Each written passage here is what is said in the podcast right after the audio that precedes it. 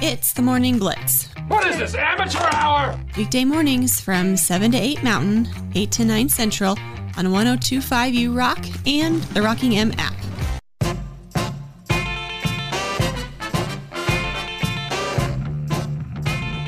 Few minutes left to go in a Friday show. Once again, thanks to Connor Nickel from S3 and K Preps for joining the program. As always, missed any of it, check it out on the podcast, available right after the show gets done.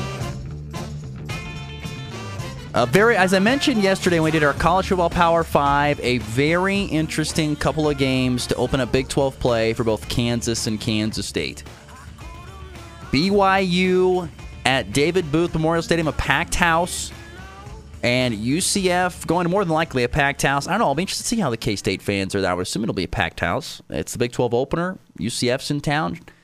Uh, but I wonder how the, the feelings will be of K State fans, knowing that Daniel Green's out for the year. Will Howard is still, I don't know, he's not been ruled out, but I don't know. The way Chris Klieman was talking, it didn't sound like he might be able to, he probably won't be able to go.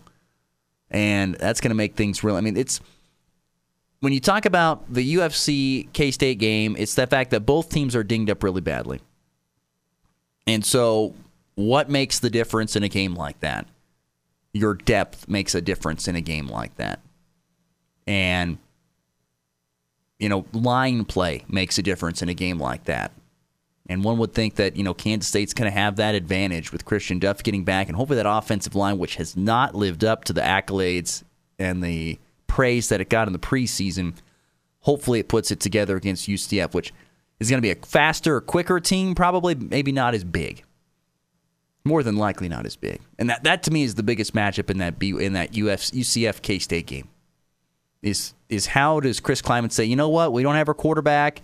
We're gonna have we're gonna have Avery Johnson get the start, more than likely to play. That means we're gonna run the ball a lot. We're gonna lean heavy on what should be our strongest part of our team. That's our offensive line. And we're gonna play keep away from a UCF team which loves to score points and can score points. And we're gonna limit that as much as we can. That to me would be the biggest storyline or focus in the UCF Kansas State game this weekend? How do we go about limiting UCF's possessions and keeping the ball and, and, and protecting our young quarterback? We run the football.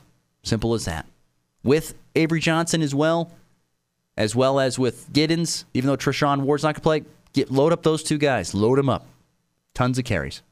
Make the clock run, shorten the game do not want to get in a scoring shootout with UCF. They Kansas State kind of did that against Missouri and lost at the gun. At, once again, on a 61 yard field goal. Still, like I said, kind of got you don't, you don't want to do that kind of thing. K State's defense better be prepared to not get burnt deep because UCF will throw it deep. That's another big thing to watch in that game there. Kansas BYU, to me, Kansas is the better football team but there is just something about BYU when they go on the road because they're an older team, they just don't seem to be impacted by it.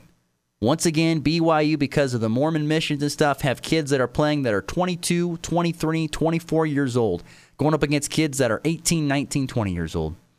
And that two to three year gap makes up a huge difference in these type of situations.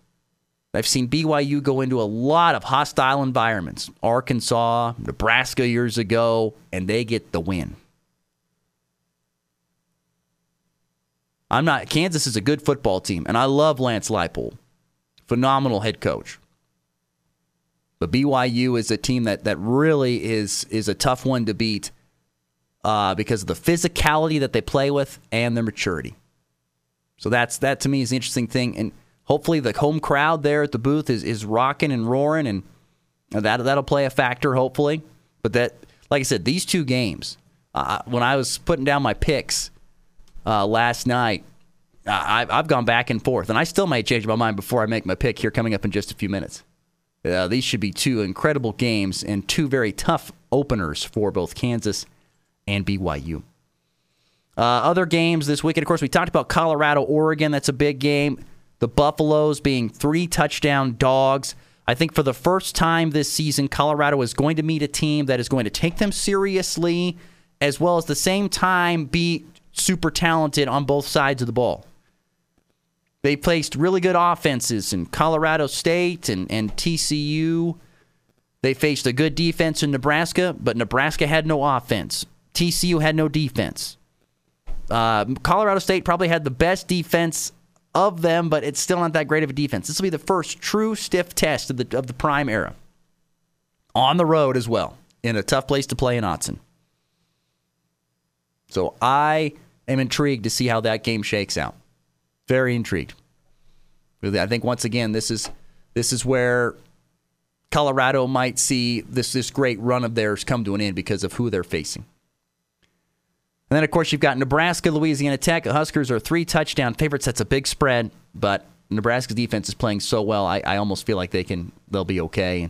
And you've got Broncos at the Dolphins, and Kansas City hosting the lowly Bears after a horrible week of news there in Chicago with defensive coordinator Alan Williams stepping down and all the news around the quarterback with Justin Fields having all those issues. Yeah, it's a it's a bad bad deal. And the Broncos taking on one of the best offensive teams in the country uh, in the NFL so far this year. It's it's not a great look for them either. All right, let's get to the walk off. Make some picks. A three-run walk-off home run, a game-winning walk-off with a walk-off. His second walk-off hit of the season. In walk-off fashion, that baby's go. All right, once again, KU hosting BYU at 2:30 Central Time on Hot Country 97.9. You can watch it on ESPN.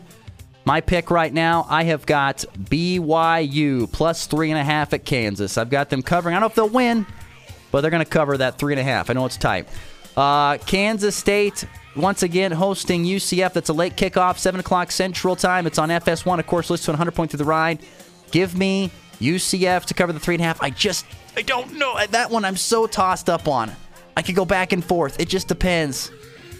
How much does the impact of Daniel Green have on the defense? Will Howard not playing? That's a lot. It's a lot. I'll have UCF to cover, I mean, K State still should be able to pull it out. Usually use their offensive line.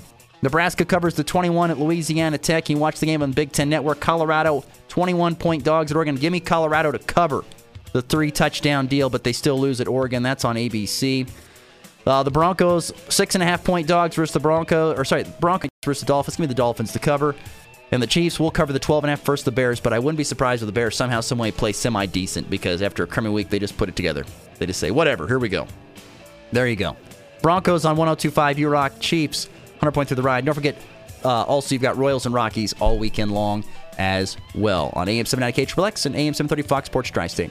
Of course, catch Colby and Goodland High School football tonight and enjoy your local games as well. We're back on Monday. We'll talk to you then. It's been the Blitz.